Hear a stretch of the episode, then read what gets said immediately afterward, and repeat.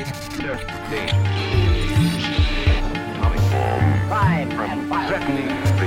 fail, and freedom fails.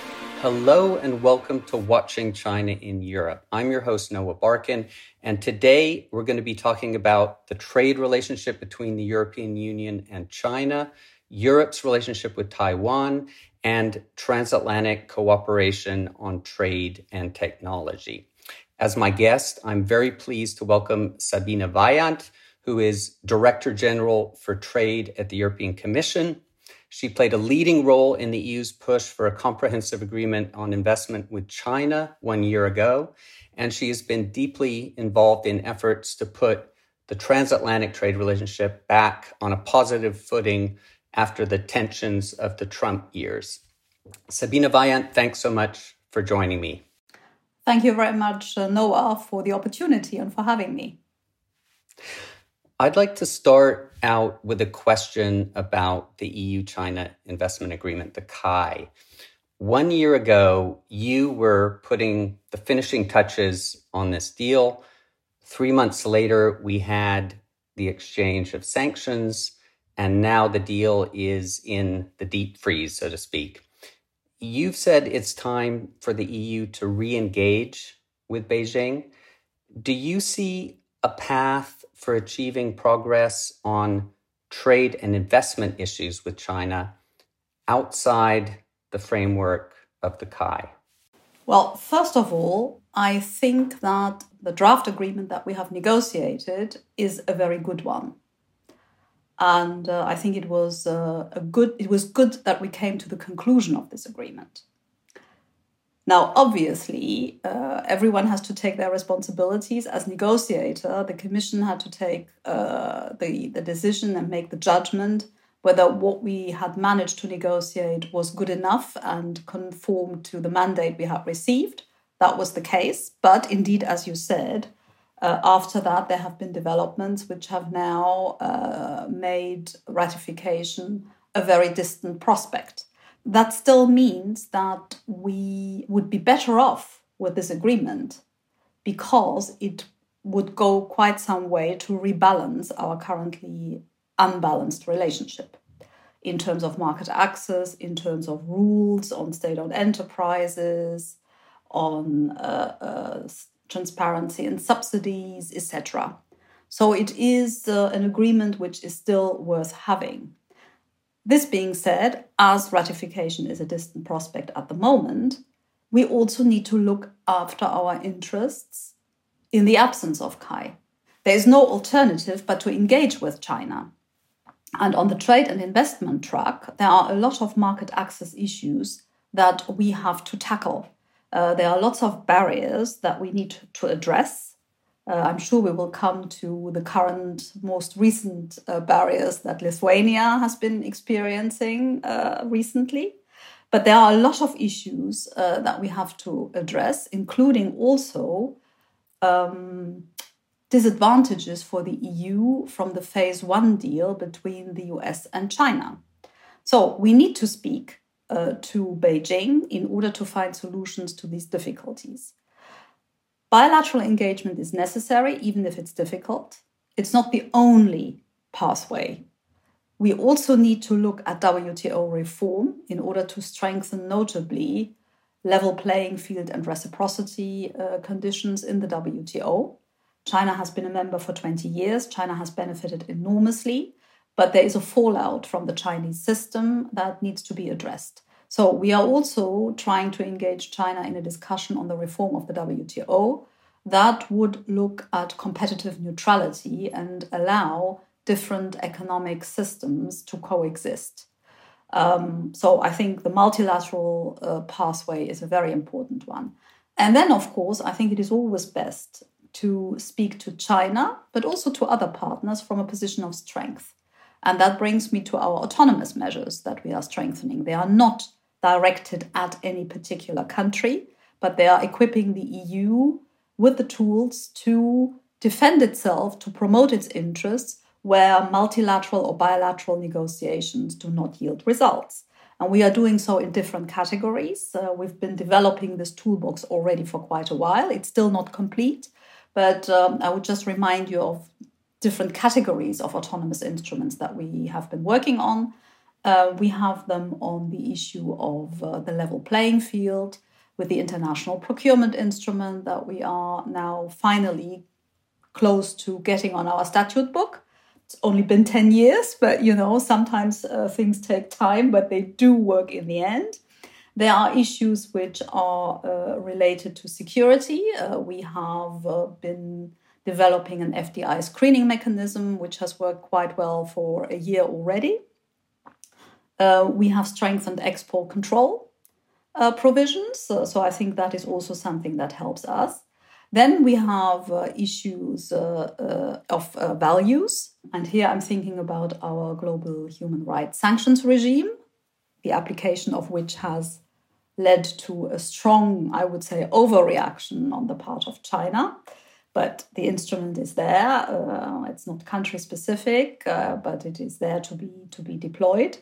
Um, and then we also um, have in the pipeline our uh, corporate uh, governance proposal, otherwise known as due diligence.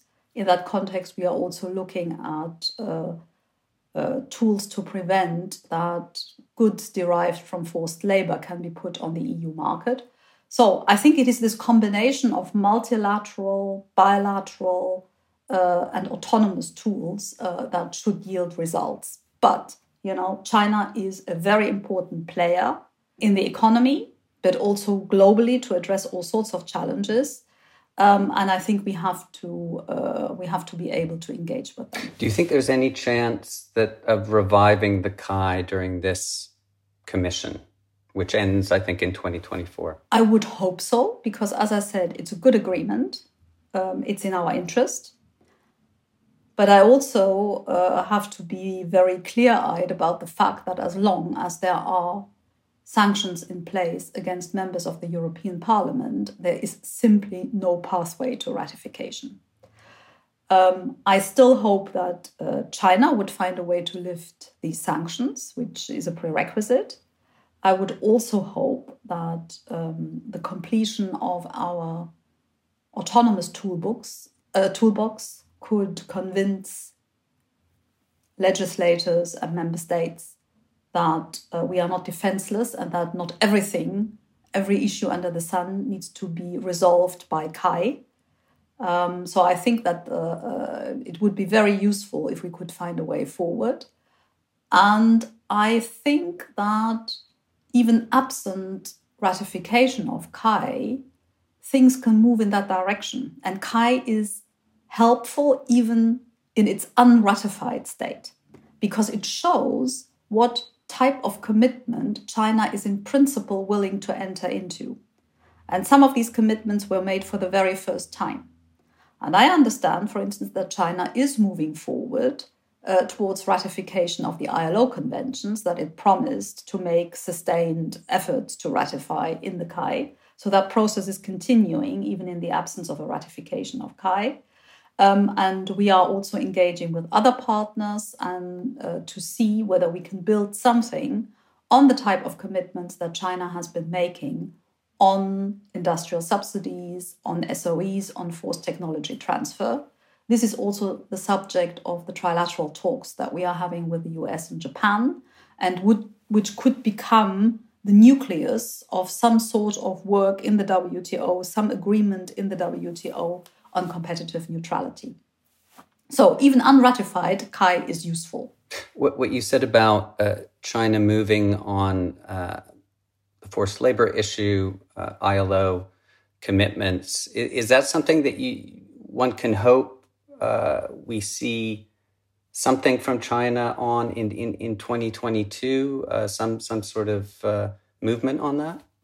I do not want to speculate about that. Uh, I do not. Uh, uh, I do not have enough insight into the domestic Chinese processes to make any predictions about that. But I do see that they are moving forward on the ratification issues that they promised to move forward on. How far that movement will go, I'm not able to judge. I can only refer to what I'm actually observing I'm not commenting on possible intentions about which I know nothing. Okay.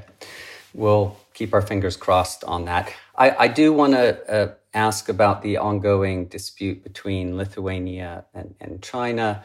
Uh, earlier this year, Lithuania allowed Taiwan to open a representative office in the country. Beijing has responded by blocking uh, Lithuanian exports into China uh, and, and pressuring European firms that export to China to remove Lithuanian inputs from their supply chains. What can and what should the EU do here? Well, first of all, I think the EU has to show solidarity with Lithuania under these circumstances. Blocking exports from one member state is blocking exports from the EU. So it requires a response from the EU. I think that is what we have been trying to show. There was a discussion at the European Council uh, where there was an expression of solidarity uh, with uh, Lithuania. We have issued, when I say we, I actually mean the HRVP, the High Representative uh, Josep Borrell, and Executive Vice President Valdis Dombrovskis. Um, we have, they have issued a statement uh, that made it very clear that uh, this is something that needs to be addressed. We are we have also raised this issue in the context of the WTO, in the Market Access Committee, in the General Council. It was also raised by WTO Director uh, Director General Ngozi at our request. Um, and we are looking at all possibilities. So we are working very closely with Lithuania uh, to ascertain the facts. Uh, we uh, have been uh, trying to uh, talk to the Chinese authorities in order to get um, some clarity about what is happening on their side and how they intend to redress the situation. That has not been uh, that has not been leading to results so far. In the meantime, we are getting uh, reports that also the exports of other EU member states are being blocked, are being affected by the block on Lithuania uh, because of the integrated supply chains in the EU. And I think it is clear that this is not a bilateral issue, China Lithuania. This is an issue, China EU. And we are also looking into uh, uh, how we defend our rights in the WTO. A WTO case would take months, maybe years. That seems to be an impediment here to resolving this, is it not?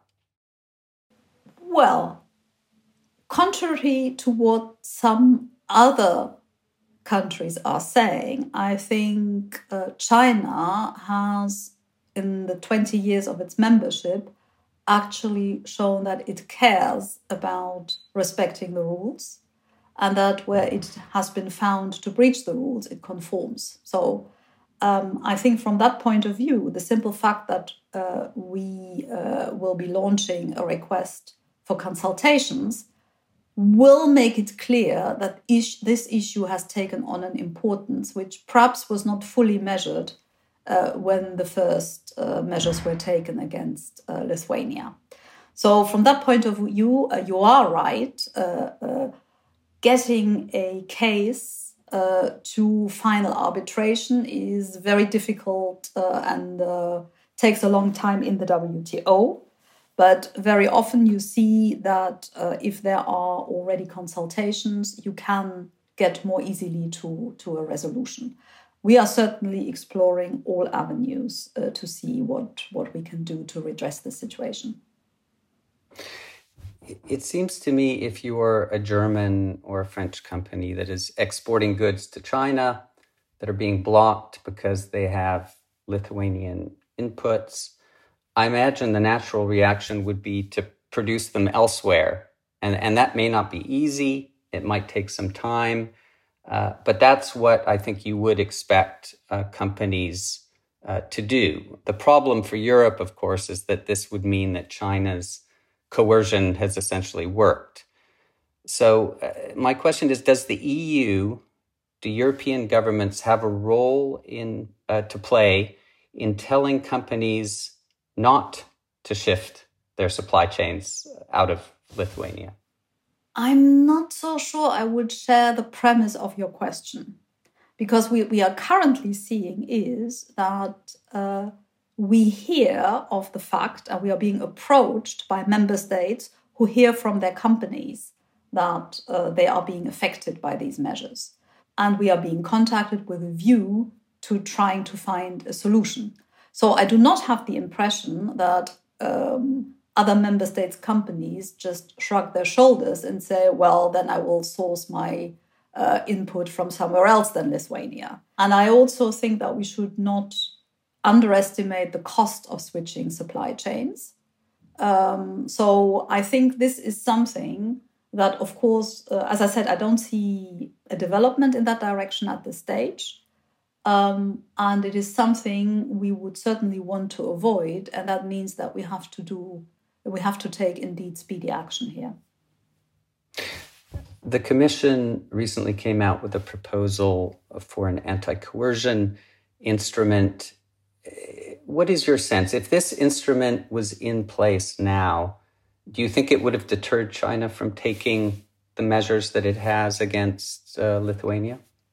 I think it is very difficult uh, to answer a, a, theoretical question here, a hypothetical question. The case shows, though, in my view, the necessity for an instrument like the anti coercion instrument. I think it's a demonstration of why we need this sort of tool. Um, and we would certainly uh, have assessed the Chinese action under this tool. And then, of course, there would have been speedier ways of, uh, of response. Now, I can, I can, you, it's already difficult for me to speculate about how exactly we would have handled this case under a non existent instrument for which we've only just made a proposal. It's even harder to predict what would have been the reaction by China. Uh, but I think the case shows why we need an instrument like this. I want to continue on the, the, the, the Taiwan uh, thread. Uh, as you know, the European Parliament overwhelmingly endorsed a report on EU Taiwan relations in October. Uh, that report uh, calls on the European Commission, uh, and I'm quoting here, to urgently begin an impact assessment, public consultation, and scoping exercise on a bilateral investment agreement with Taiwan. What, what, what is the European Commission's position on the idea of a, a BIA with Taiwan? Well, first of all, EU Taiwan economic relations are very close. And I think in general, the EU and Taiwan are like minded countries in many ways. And there is scope to further deepen our ties and our exchanges in various areas of mutual interest. We have similar objectives on issues such as human rights, trade and investment, environment, green energy, connectivity, but also on, on challenges posed by the pandemic or by disinformation. We have a shared interest in promoting stability and security, multilateralism, and rules based uh, uh, uh, international organizations. So there's a lot of scope for cooperation there. Our overall economic relationship is already very good, and I expect it to continue to develop positively in 2022. Um, we've just had uh, uh, this autumn the second edition of the joint uh, European Investment Forum uh, with a strong high level participation on both sides. Um, and I think uh, there is a strong drive uh, towards uh, promoting investment in both directions. By the way, um, Taiwanese investment in Europe has uh, doubled last year. Um, so I think that is a good basis on which to engage. Now, a bilateral investment agreement um, would not necessarily address the most topical issues that we need to work on in our relationship. So we are, for instance, rather looking at how can we uh, cooperate more uh, in the area of information and communication technology, and how, what can we do more on working together on semiconductors, uh, which is indeed a very topical issue where we want to avoid um, over dependence on one or the other partner, where we need to diversify uh, our supply. And uh, Taiwan is a semiconductor superpower. So we have every interest in working with them. So what we are looking at is what are the areas of cooperation that are most beneficial. And uh, that is happening. Uh, but uh, um, it is not necessarily the case that a bilateral investment agreement um, would really respond to um, the needs in 2022 for a strengthening of the EU Taiwan relations. And and you, I presume you, you can't see any circumstances under which that position on an investment agreement with Taiwan would, would change over the coming year. I have been in the business for too long to exclude anything from happening in the future. I'm just sharing with you the current state of our reflection, which is looking very much into what are the areas where the mutual interest and possibilities of cooperation between the EU and Taiwan are the most urgent and the most topical. But I'm not going to make predictions about the future or exclude anything for the future. But but you do, if I understand you correctly, uh, you expect EU Taiwan trade and investment relations to ratchet up in 2022 to to further develop, perhaps reach a, a new level. That is certainly the trend which we are seeing. Uh, and uh, which we are very happy uh, to maintain and entertain and push forward. I'd like to shift gears a little and talk about uh, the trade relationship with the US, and more specifically, uh, the EU US Trade and Technology Council. A first meeting was held in Pittsburgh in late September. Uh, it produced a, a, comprehensive joint statement with both sides agreeing to work together on issues like export controls, investment screening, semiconductor supply chains, artificial intelligence, uh, and a lot more. What would you say? Of course, there's going to be another meeting in, in, in 2022. What, what, what would you say are the most promising areas under the TTC uh, for next year, the two or three areas where you expect uh, concrete uh, progress? Well, first of all, for me, the main benefit of the Trade and Technology Council between the EU and the US is the degree of commitment and engagement at the level of principals. Uh, Pittsburgh was indeed a very successful first meeting. And what I thought was particularly important is that you had the uh, five principals striking up a personal relationship, discussing strategically for hours. It's very rare that people at that level of responsibility and with that uh, sort of diary constraints take the time uh, to invest in building this sort of relationships. And I think that got us off to a very good start. I must say, I was also very happy with what we were able to produce uh, just uh, three within three months of setting up or agreeing to set up the TTC. So all the working groups, the 10 working groups, have detailed work programs, which we now need to build on. And you've mentioned already some of the, the, the, the promising areas which we want to take forward uh, next year. That's artificial intelligence, resilient supply chains, uh, export controls, and investment screening. But I think what is very important is what we saw in Pittsburgh is that there are there's a high level of expectations from stakeholders on both sides of the Atlantic about what this can deliver. Um, and this ranges uh, really from cooperation on uh, emerging challenges in the trade and tech sectors, which I've just mentioned, to avoiding the emergence of new regulatory barriers in bilateral trade uh, uh flows, uh, but also to how can we work together to tackle global issues. And here, we have also realized that we very much depend on the input we get from stakeholders. And that is why, since Pittsburgh, we have invested enormously in getting input from the different sectors of civil society, from business associations, from NGOs, um, in order to really make sure that the priorities correspond to a real need of the people who will make this transatlantic economy in the trade and tech field actually work. So I think there is a lot of um, work required in order to get this quality input and then build the concrete outcomes on that area. But I think with the work programs of the 10 working groups, we already have a very good roadmap on which, uh, on which to move uh, forward.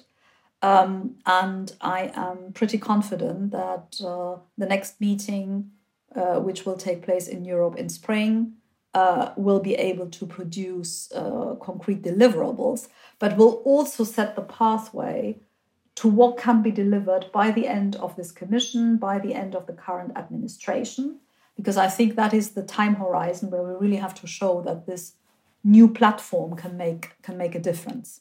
Yes, I imagine 2022 is really a crucial year because at the meeting in September, you you, you set out the the plan, uh, and now it's really about uh, delivering concrete. Uh, um, uh, concrete uh, agreements, and it it is a, it is a short window to a certain extent. I mean, you talked about the end of the commission.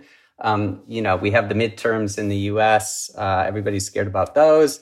Um, eh, next year is pretty crucial on the on the TTC, I imagine. I would tend to agree with that. Um, because I think you can have a first meeting where you set out the stall. But as I said, there are very high expectations. And we have to be able to show that the TTC can make a very concrete difference on the ground, on the way in which trade and technology relations function across the Atlantic. So I would tend to agree that 2022 is a key year. It will not be the year where we solve all the issues. That will, but that will not be the case in 2023 either. But I think uh, we will have to have this both short term deliverables and the medium term outlook on what we concretely want to, to achieve. And Pittsburgh, I thought, set us off on a good track towards that. Perhaps a final question uh, about the WTO, which you touched on earlier. You've said that WTO reform is impossible uh, without China.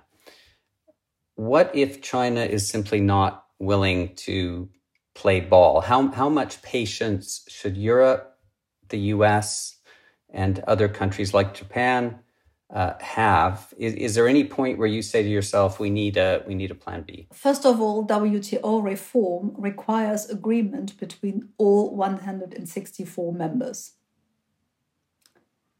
So that shows that it is challenging to get there. And what we have also seen is that nothing moves without a commitment and engagement on the US side. So, what we need is basically a triangle um, with uh, the EU, the US, and China in order to move things forward. And at the moment, this looks very difficult, and the fact that MC12, uh, the, the ministerial conference, had to be postponed doesn't help either. Uh, but I think it is it has become very clear that without a rules based order, we are all worse off. So, Plan A has to work, which is getting the WTO to deal with the current challenges. Now, that means there are some immediate tasks, like the response of the WTO to the pandemic. That is very much what we are focused on. Then we have the issue of the fishery subsidies agreement, uh, which we where we, there was good progress ahead of MC12, uh, but with the ministerial meeting now postponed, you can see that at the level of officials, there's a tendency to uh, withdraw behind the trenches. So we have to break that uh, unfavorable dynamic uh, because actually a deal was very close uh, uh when the when the WTO meeting got postponed. Um, and then, of course, we ha- also have to find a way forward on agriculture.